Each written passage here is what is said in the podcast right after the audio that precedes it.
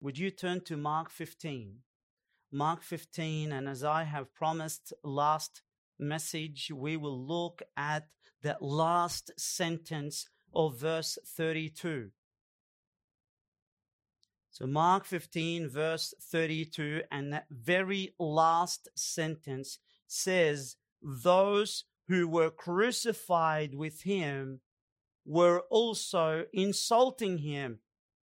Now, immediately after this, what we need to look at exactly what happened is now to turn to Luke 23 and verses 39 to 43. I know we're kind of going flicking over the page, but I, I promise you we're not going to flick too many pages today. We're going to be looking now at what happened immediately after the thieves on the cross were insulting Jesus. Luke 23 and verses 39 to 43. So they were insulting, and now we read from verse 39 to 43. One of the criminals who were hanged there was hurling abuse at him, that's at Jesus, saying, Are you not the Christ? Save yourself and us.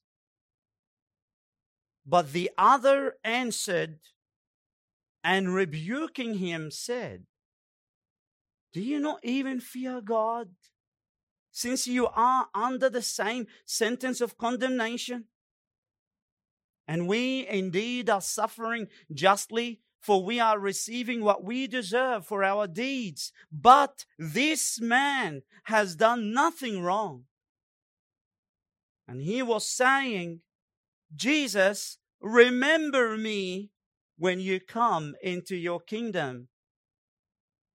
And verse 43, the music to our ears.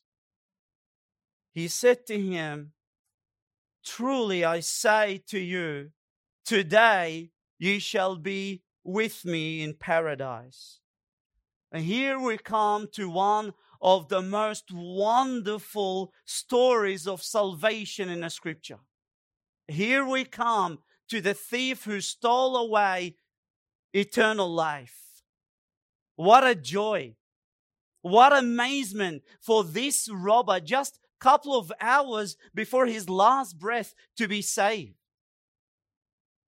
It is always a joyful thing for any sinner to be forgiven. But to be at the brink of, of death, at the fringe, one inch away of being cast into eternal hellfire, and then to be welcomed into eternal paradise, then what exceeding joy!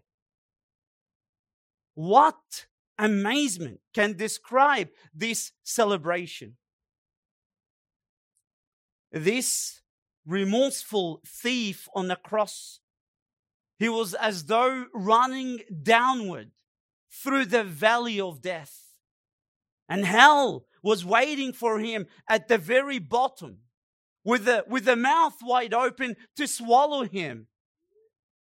Demons were cheering him on. But then the Lord came swiftly like an eagle and rescued him this thief had as though his toes touching the finishing line of his miserable life. He hung on the cross with his feet dangling above the flames of hell. With every ugly, wicked crime he committed, it intensified the heat. It increased the flames. But yet, with one humble request, one mercy, one cry of mercy. And he mounted up, and the Lord snatched him up to the third heaven. He was like a twig that was plucked out of fire. This thief was a wicked, vile criminal, a top dog in evil. And yet, with one word of our Savior. And he was made whole, clean, as white as snow.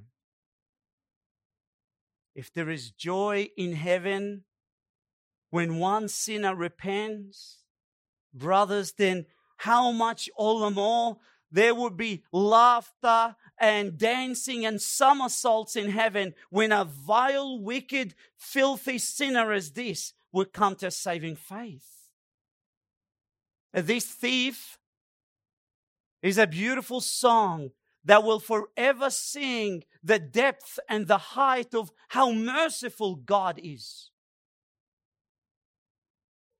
Oh, how he was a possession of Satan, a slave to this fallen angel to do his will. But oh, our champion Jesus, how he conquered the devil and plundered his spoil and made this thief forever to be his trophy of grace. The hero of our today's story is most definitely not this thief who repented and believed, though it is commended. The real hero, the victorious king, is our glorious Savior, who the scripture says is able to save to the uttermost those who will come to God through him. May it be engraved in our minds Jesus is mighty to save. Uh, let us who believe meditate on the simplicity of the gospel. And let this meditation turn into praises and worship to our Savior, who is the crown and the glory of this gospel. Is anyone disheartened by the indwelling sin in the flesh? Are you discouraged by the constant whispering and accusation of the devil who would constantly say to you, How can you call yourself a child of God and you sin such horrendous sins? You should run away from God in shame. May this message be a reminder to all of us that Jesus' blood speaks of eternal forgiveness, even to the worst kind of sins. No matter the depth of sin you drown yourself in, if Jesus graciously accepted this fallen sinner, this thief on the cross, despite all his crimes, then in God's name, why would he reject any of his children? And my dear friend, you who have gone way too far in sin and for too long and numerous times have rejected the call to come to Christ. May today be the day where you respond in faith Friend, even now, way before I even finish the sermon, may the Lord grant you forgiveness this morning. May He speak unto your soul as He spoke to this thief on the cross. May you read this passage and that last sentence and apply the spirit of that verse into your own lives. Truly I say to you, today you shall be with me in paradise. Let me be very upfront and very clear with you as I possibly can. How I desire, we all, men, brothers and sisters among us, desire the salvation of every unbeliever in this room. This is the agenda, the intention of this message this morning. Well, just as usual, the background where we're at in this narrative, it's the Jesus' last day on earth. And, and um, this day was flooded with unspeakable sufferings, a barrage of ridicules and scorns, wave upon wave of mockery. We had seen Pontius Pilate sarcastically, he wrote the inscription and hung it upon Jesus' head, saying, The King of the Jews. And this was meant to ridicule and mock Jesus. And yet the irony is that Jesus is not just the king of the Jews, he's the king of the world. And then we had the Roman soldiers who ridiculed Jesus by bowing down before him in pretense. And yet, the irony is that there is one day where they will bow down before him in actuality. And then we've seen the Jewish leaders and the crowd, how they sneered and, and they scorned at him. And they said to him, He saved others, yet he cannot save himself. And once again, the irony is that he did save billions of lost souls precisely because and by not saving himself. His death was death on their behalf. He was their perfect substitute. And in the mockery continues on. And even today, in this message, in his text in Mark 13, verse 32, where it says, Those who were crucified with him were also insulting him. Now, insulting him, they were insulting him. This verb is imperfect mode, which means they were continually insulting him. Both thieves were continually reviling, spitting contempt at Jesus. Imagine this. While both thieves nailed to the cross, they, they pulled their shoulders around and they leaned upon that cross piece where they were hung toward the middle cross.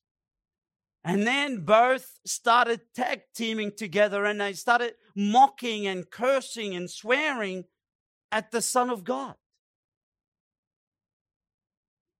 The audacity. Mark wants to show us the degree of the mockery. Even the most devilish criminals on the day when our Lord was crucified they, all, they themselves also thought that they were better than him. And they were looking down on him. Now, what did they say? We don't know exactly what they said, but the closest thing that we have is in Luke 23, verse 39. What we just read earlier, and I trust that you're, you're, you're there, and if not, uh, please turn there because we're going to pick up the story from, from that point because this will help us to unpack what happened, particularly to that thief who stole away eternal paradise. It says one of the criminals who were hanged there was hurling abuse at him. One of the criminals. So at one point, while both criminals were joining the wicked choir of mockery with their comrade, you know, you've got the crowd in one hand and you've got the Jews, the religious leaders on the other hand, and, and they were enjoying their last moments of insulting the God man. Handful of hours before they were about to give up their last breath, before they were about to be shot straight through to the judgment day, all of a sudden,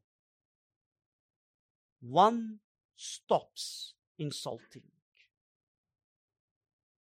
You don't hear his voice.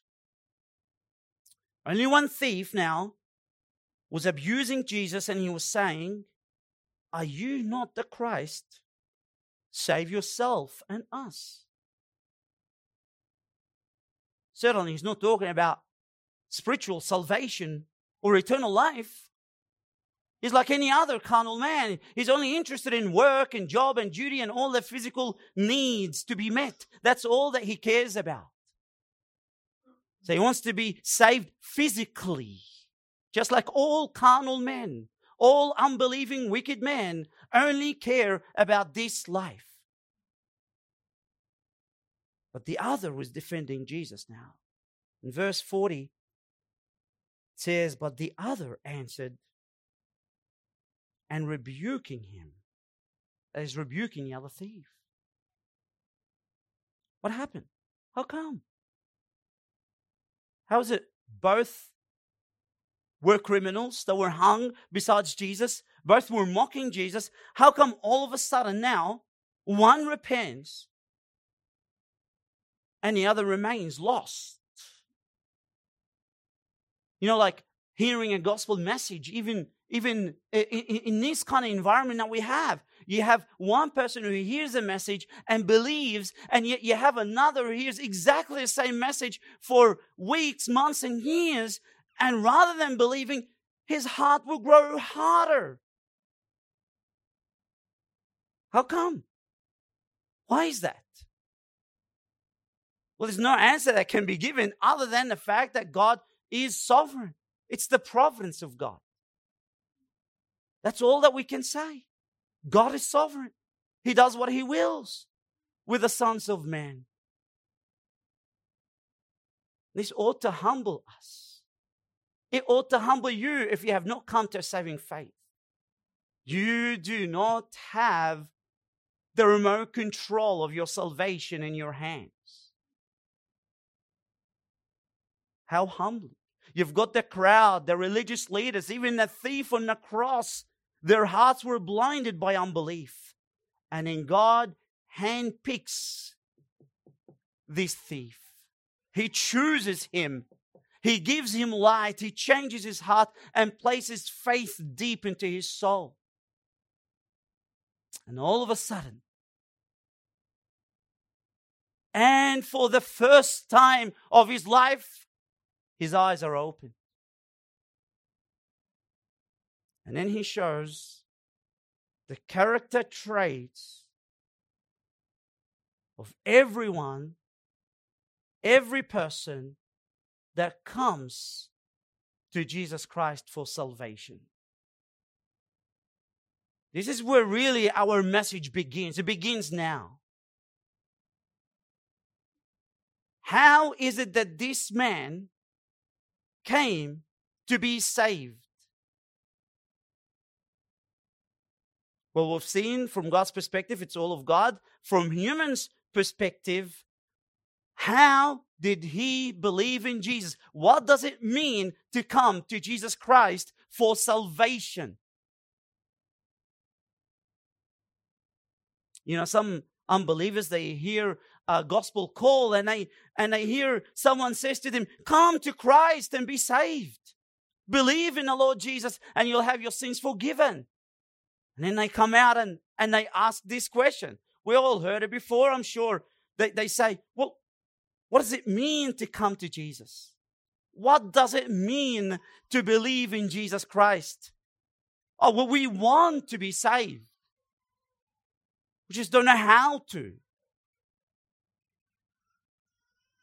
What must I do to be saved? There are thousands of trees were cut down. Countless of books were written in order to answer this simple question.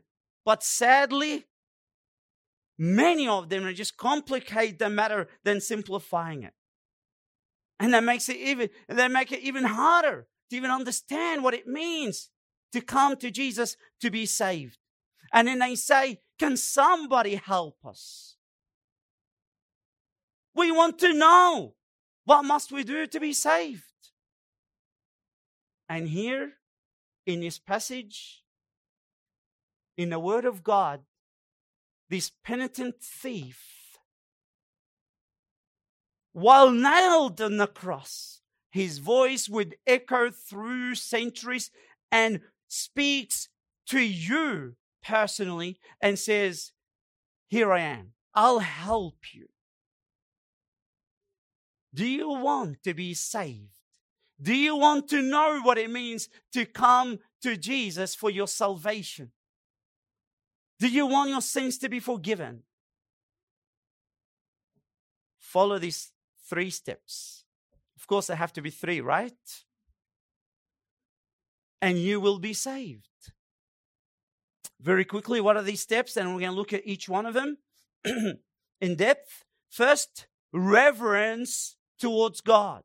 Second, repentance from sin. Third, reliance in Christ. First, reverence toward God.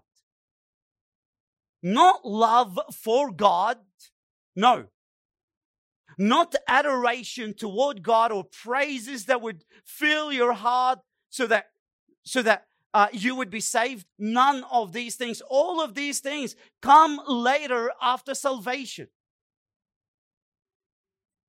But first of all, you must fear God. You must fear Him. We see the thief on the cross, he said, we read, he says, Do you not even what? Do you not even fear God? Since you are under the same sentence of condemnation. Matthew 10 28, Jesus says, Do not fear those who kill the body, but are unable to kill the soul, but rather fear him who's able to destroy both soul and body in hell. Proverbs 9, verse 10, it says, The fear of the Lord is the beginning of wisdom. Friends, if it is the beginning of the wisdom of wisdom, then surely I submit to you it is the beginning of salvation. What does it mean to fear God? To know his greatness. To sense the presence of a holy God who in his righteousness he abhors sin. It is to tremble before his divine judgment. To fear God means that you believe that the one whose hot wrath is far more terrifying than anything else in this world happens to be your judge. You know, unbelievers do not sense the fear of God. Unbelievers who don't come to Christ, they're, they're totally okay filling their own hearts with selfishness and, and pride and all kinds of lustful desires. Yeah, every now and a while they would feel guilty here and there. Yes, it's true, they may be afraid of getting caught sinning by their families at home or their boss at work. But the devil pulled a, a cover over their heads. That they can't sense the fact that sinners who fall into the hands of an angry God, righteously angry God, is infinitely worse than being exposed to sinful men who are like them. But not so with this thief. He's awakened to the presence of the Almighty. He, he is now fearing God's divine judgment. And he's taking that first step to come to Christ. Let me ask you a very personal and confronting question. Do you fear God? Do you fear Him?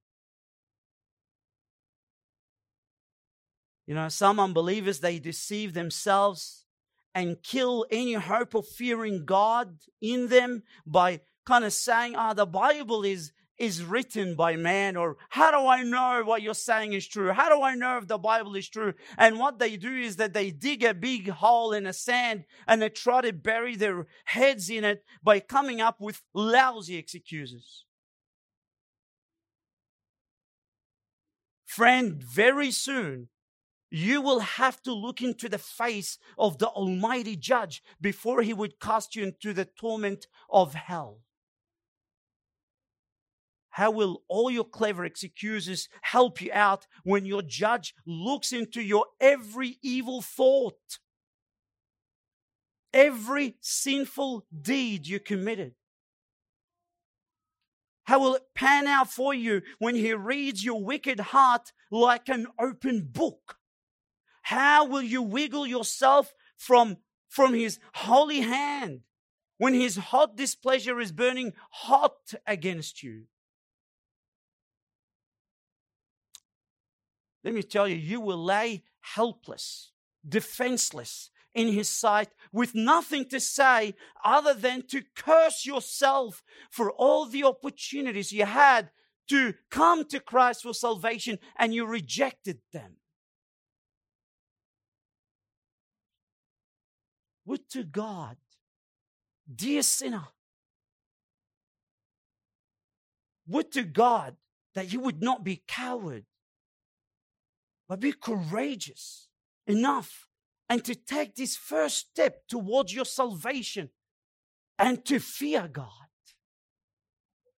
To tremble before the presence of whom you have to give an account. You want to be saved? You want to enjoy the forgiveness of sins like this thief on the cross? First step, fear God. The second step, repentance from sin. Now, what does it mean to repent from sin? we read verse 41. And the thief on the cross says, And we indeed are suffering justly. Now, how come you're feeling this way, Mr. Thief on the cross? How come you're feeling that you're suffering justly when you're nailed to the cross? For we are receiving what we deserve for our deeds. What, what was it that he was receiving? What was it? The worst kind of punishment ever known to man of his days death by crucifixion, right? He believes that the most extreme sentence of condemnation, nothing less, is exactly what he deserves because of his deeds. He publicly admits his guilt. He, he confesses his absolute moral failure. Please note what he does not do. He doesn't water down the wickedness of his crime. He, he doesn't dilute the right consequences of his sinful actions. He agrees with God that death and condemnation are what he deserves. He doesn't seem to offer any justification for his evil deeds. In other words, he doesn't say, Oh, if, if it wasn't for my family, I would have been, I wouldn't have been a rebel. If it wasn't for the society, I would have been a better man. If it wasn't for the pressure of work. No.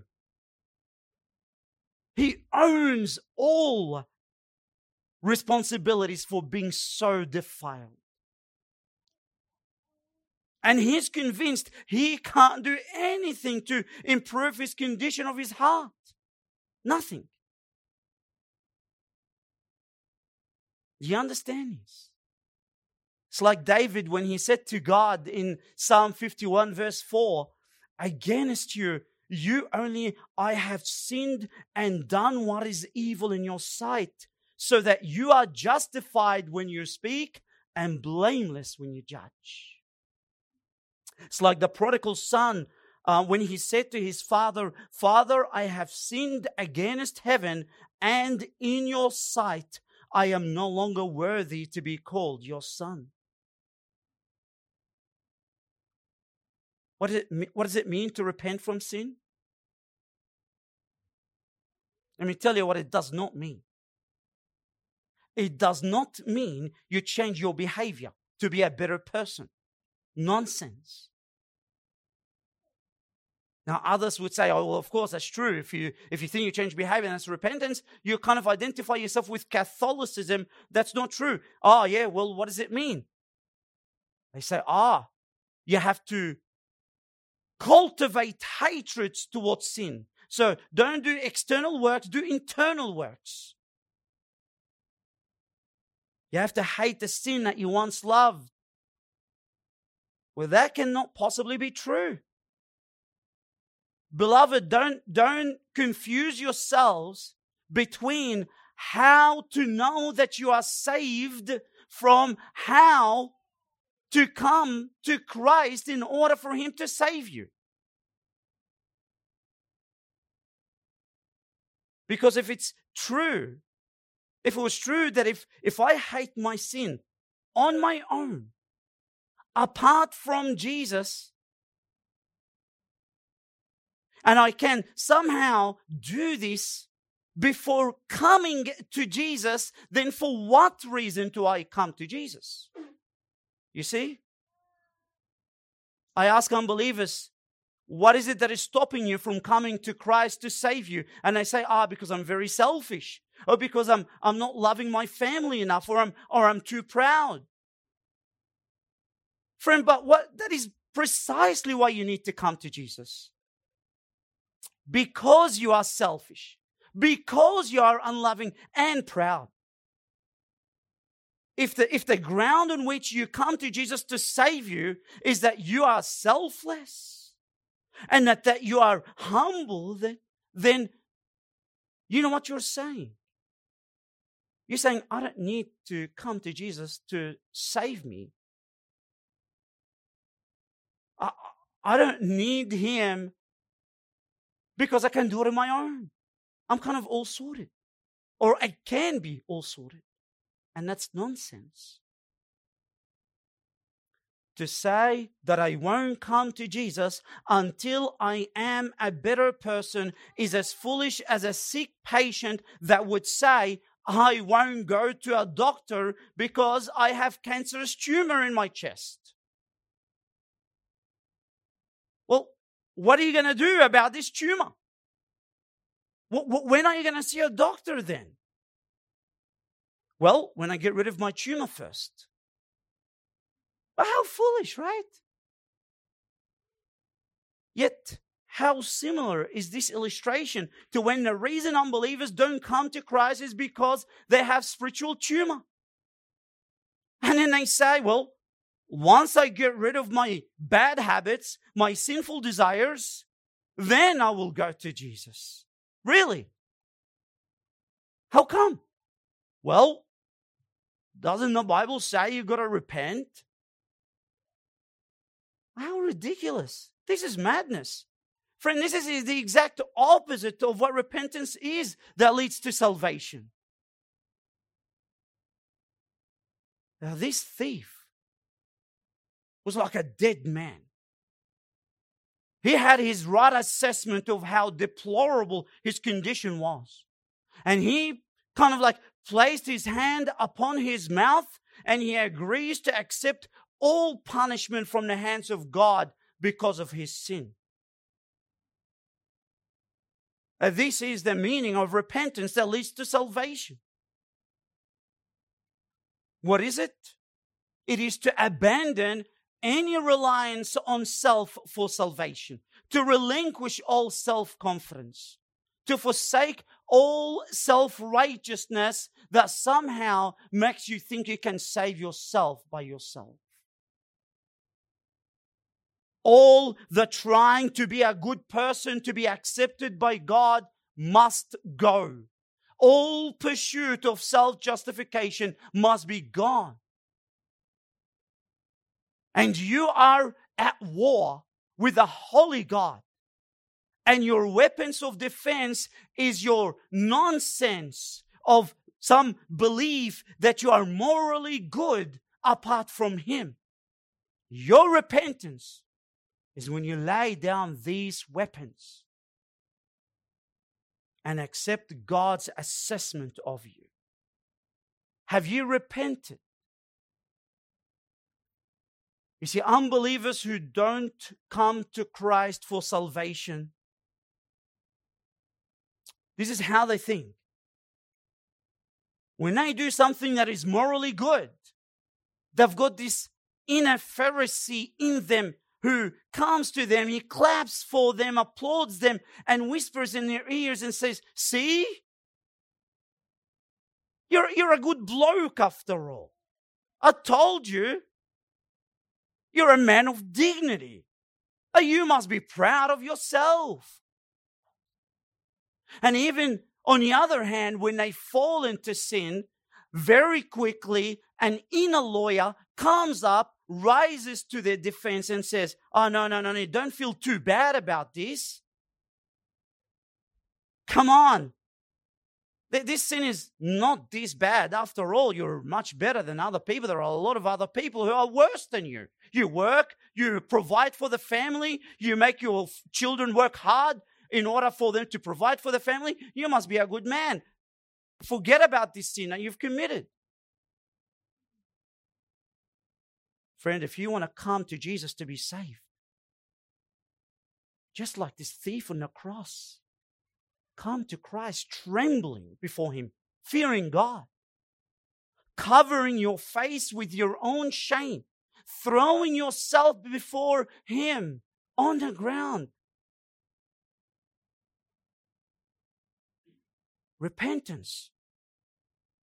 It's when you confess that you did allow yourself to be corrupted, to be defiled, that you were pleased to be a slave of your own sin. That you must admit that in the stubbornness of your own heart, you refused for God to rule over your life. And if God wouldn't be merciful to you, then you deserve any punishment you would receive from Him. And you have laid bare your future in His hands to pronounce any verdict He chooses because you know that you deserve it without defending yourself. Repentance is simply this the sinner is convinced that salvation is never found in his works nor in his holy feelings. Nothing to do with you. And you are convinced of that. That's the second step toward your salvation. Well, if salvation is not found in you, where is salvation found? Third step rely in Christ. Reverence towards God. Have you done that? Have you checked this box? Are you fearing God? Repentance from sin. And thirdly, and finally, reliance in Christ. That is to say, to trust in Christ, to rest in Christ. Once again, the devil has created much damage to this simple step. So many books with thick volumes were written on his subject, and most of them caused more confusion than clarity. And we, can, we must come back to the simplicity of, of what it means to rely on Jesus Christ. Now, what does it mean to rely on Him? What does that mean? Um, I have to come to church every week. Certain doctrines that I have to that I have to believe in. Without believing, I cannot be saved, like limited atonement, hypostatic union, what is the most simplistic meaning of trusting in Jesus, without which no one can be saved? Well, for this, let's, let's read the answer from the mouth of that thief on the cross. Because if what he said was good enough for Jesus to save him, then is it not true? It should be good enough for us, right? Now, before we come to this third and final point, I just want to set just a quick background. There are three foundational truths that this thief believed about Jesus. Foundational truth to help him to, to believe in Jesus. Okay? Three foundational truths that he believed about Jesus, and we read it in, in, in that very paragraph that we before us this morning in verse 41. The first First one, we're going to look through them very quickly. The first one is that he believed that Jesus is a perfectly righteous man. He's a righteous man. He says here in verse 41 For we are receiving what we deserve for our deeds, but this man has done what? Nothing wrong. Nothing wrong. He trusts that Jesus, first of all, he trusts that Jesus is man. Look at this. He says, This man. He's not, a, he's not an angel. He's not just, he's a man. But not any kind of man. He has done nothing wrong, meaning he's sinless man. And if he's sinless man, it means by implication that he's perfectly righteous man. He did deeds, none of them were wrong. Then it must be all of them were right. He's a perfectly righteous man. See, when everyone around this thief was condemning Jesus, this thief was commending Jesus. When everyone was looking down on Jesus, now this thief is looking up to Jesus. And when he looked, he found Jesus to be perfectly righteous to behold. Do you believe that Jesus is perfectly righteous, wonderfully faithful? Not just in what he did, but in even what he desired when he lived on earth. The second truth about Jesus that he is the long awaited Messiah, the Savior. For thousands of years, God promised to bring one that is to be the Savior of the world. One who will bear the sins of many, and so he will deliver sinners from future judgment and redeem them from their sin. One who would reconcile them with God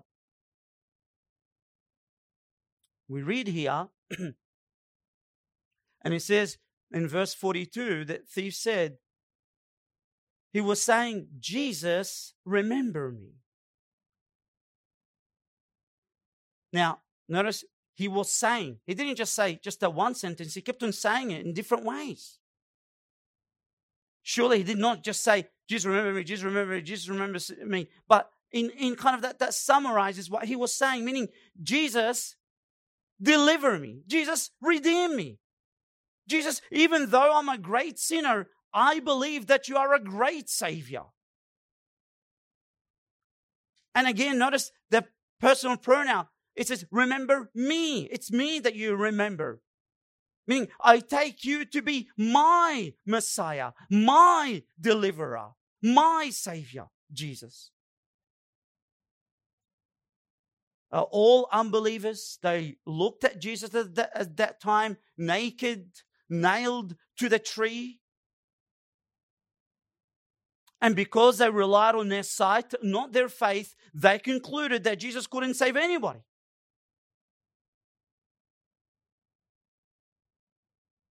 And so they rejected Christ as their Messiah. But this thief, his faith looked right through the physical appearance. And he believed that Jesus is his deliverer. And so he asked them to remember him. Righteous man, Savior. And the third truth about Jesus that he's the King of heaven. The King of heaven. Notice what he says. Jesus, remember me when you come in what? your uh, kingdom, personal pronoun, your kingdom. He believed that Jesus reigns supreme, that he is crowned with authority to forgive sins. That's why he remembers him in, in when, when he goes into his kingdom. But not only did he believe that Jesus is King of heaven, but he knew that Jesus will rise from the dead. How come? Well, he, he, he was just looking at Jesus being nailed on the cross, dying, and yet he said to him, You will come into your kingdom. So he believed that Jesus will be the resurrected king from the dead. Now, as I said, this is just foundational truth about Christ. He believed, and because he did believe, that Jesus is a righteous Savior, risen King, he didn't care about what people thought of him at that time. All that he cared about is to have eternal life. And so he threw himself at the mercy of Christ to save him. And he cried out, Jesus, remember me. Meaning, you are righteous. I believe that. So, I believe you have desire to save sinners. Jesus, you are a savior. I believe that, meaning I believe you came to save sinners. And you are king. Meaning, I believe that you have all power necessary to save sinners. And if you had said to this thief at that time, while he was nailed to the cross, Come on, thief, what are you doing? What, are you doing? Look, I mean, take a look around you, thief. Everyone is mocking Jesus. He's silent. He's not defending himself. Yet you publicly beg him to save you? You look ridiculous in the eyes of everyone around you. Come on, look at the religious leaders and the Romans. They're strong and powerful. Give him some respect here. You, you look silly in front of him. What would he say? I don't care what people think of me. Yeah, but nobody's really calling upon Jesus to save him. It's, it's kind of only you. Even if no one calls upon Jesus, I will. I will not be pressured by the majority votes. Even if my own family or friends don't trust in Jesus, I will. And so he says to Jesus, Remember me when you come into your kingdom. So, what does it mean to rely in Christ to be saved? It means I place all my eggs in this one basket. I place my trust in Jesus alone for my salvation. That is it.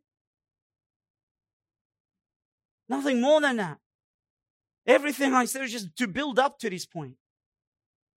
You see, since I abandoned all reliance on myself for salvation, which is what repentance is, and because Jesus is the righteous Savior, the risen King, who is both able and desires to save everybody that will come to him. And I will place my confidence in him alone to save me. How simple is coming to Christ to be saved? How plain. Sadly, so many people sophisticated and complicate this process. Now, I love um, that um, YouTube by Alistair Begg that was circulating around when he preached and in, uh, in one of his sermons and he commented on that thief when he went into heaven and uh, for the first time when that thief went into heaven and he met an angel there and i like i like to quote to you what alistair begg said just to show you the simplicity of the gospel that saves. And then we'll wrap it up, all right? An angel saw him coming in into heaven and he says, Well, you made it. You, you made it. How did you make it? And the thief says, I don't know. What, what do you mean you don't know? And the thief repeats it again. He says, I don't know. Just, just one second, let me get my supervisor to see you. And then a supervisor angel comes in and he says, Son, um, there are just a few questions that we, we're going to have to ask you. Um, first of all, are you clear with um, on the doctrine of justification by faith? And thief will reply, says, I've never heard of him in my life. What? Well, what about what about the doctrine of the inerrancy of the scripture and, and all that? Have, you where do you stand with? And the thief is just staring at him. And eventually, in frustration, the angel asked, Well, on what basis are you here? And then he said, Well, the man in the middle cross said, I can come.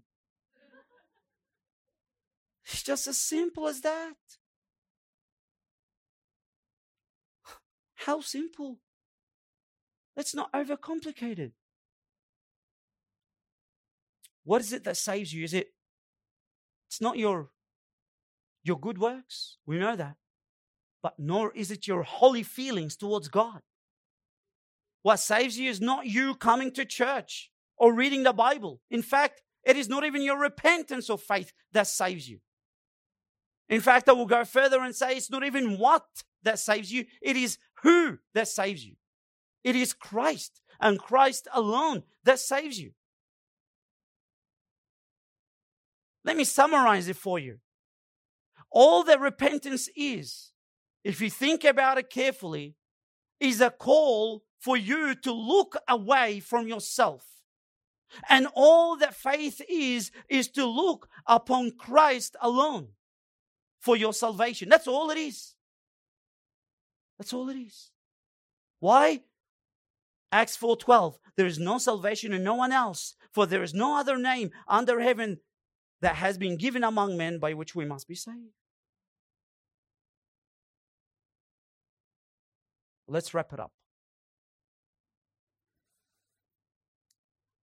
You want to meet your Creator face to face without a Savior to defend you?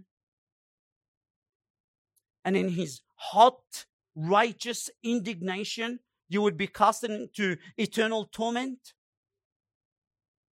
Very easy. Very easy. Listen to the world. Look into yourself for a hero, for a savior. Keep saying to yourself, hey, I'm good the way I am. Hug yourself. Applaud yourself. Clap for yourself when you do good works. And just say to yourself, I don't need Christ, the righteous, majestic King, to save me. Continue to lie and deceive yourselves all the way to hell and you will have the demons behind the scene clapping for you. May God have mercy upon your soul if that's the path you choose to take.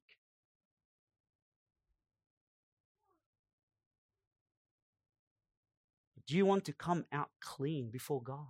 Do you want to be saved? Do you want your sins to be forgiven? Be at peace with God and enjoy that peace and have that power to overcome sin in your life? Do you want to have all the blessings of Christ and even Christ Himself for you? It's simple. It's a low hanging fruit. Grab it and grab it now. What is it? Just call upon the name of Jesus and you shall be saved. Abandon, forsake, Use whatever word you want. Your reliance on yourself for your salvation.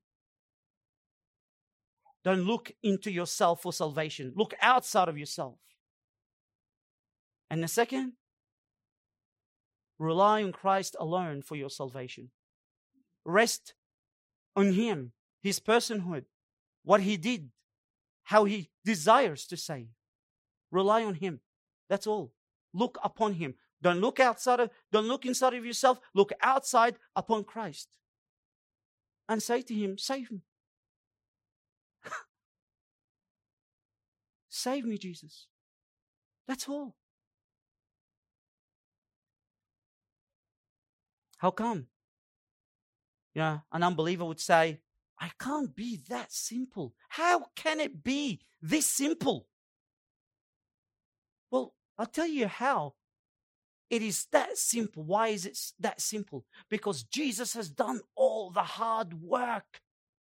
When he lived all these years on earth and then died on the cross, He made it so simple because he did all the work to bear the sins of his people and to have all the wrath of God to be poured upon him. Salvation is found in Christ alone. Because he's the one that satisfied the wrath of God. Call upon him and he will save you. He will save you. But my sins are too many. And they're so intense. I've been so stubborn. So was the thief on the cross, and yet he called upon Jesus, and Jesus saved him. But I rejected Christ all my life. Oh, how many times I heard the gospel call to come to Jesus and be saved, and I rejected it. My heart is getting harder and harder. Even now, I'm sitting and I look down on the floor because of shame. I want to tell you, Jesus' love is so much greater than the amount of rejection you had. And He today extends this offer of salvation to you, despite your rejections. Oh, but, but I don't know how to pray. I don't love Him. I don't love reading His Word. I find it such a big burden to talk to any believer about the things of God. Friend, this is why you come to Him. He will work in you, He will change you from the inside out. He promised to give you the power necessary for you to love Him and to grow in enjoying Him and obeying Him. He will do all that. You just come to Him. And when you come to Him, have this big, massive, weighty pile of your sins on your shoulders. Don't come to Him pretending that you're good. Come to Him as messy as you are and lay at His feet all your sins and say, It's over. You said it's finished, then I say it's over. Hand over your stubbornness to Him, your pride, your lust. He will sort you out. Trust me. He will forgive you. He will bring you into fellowship with Him and He will cause you to enjoy Him for eternity.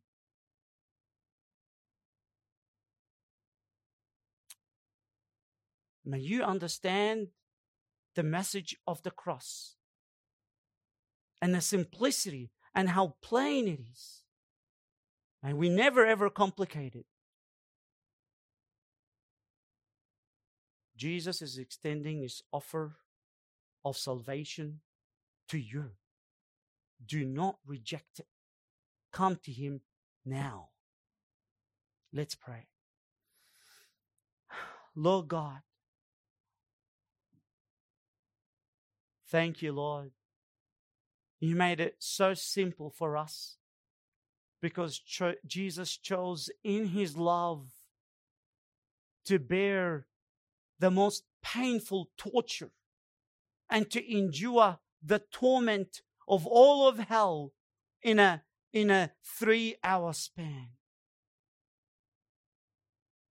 Father, how can we be so thankful to you that you sacrificed your Son so that we would believe?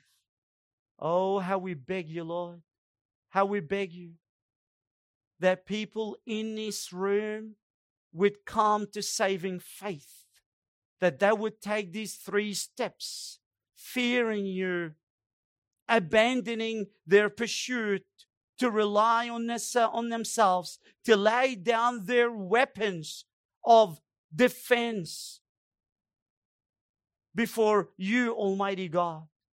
And that they would run and hide in Jesus' wounds from the wrath to come so that they would be saved.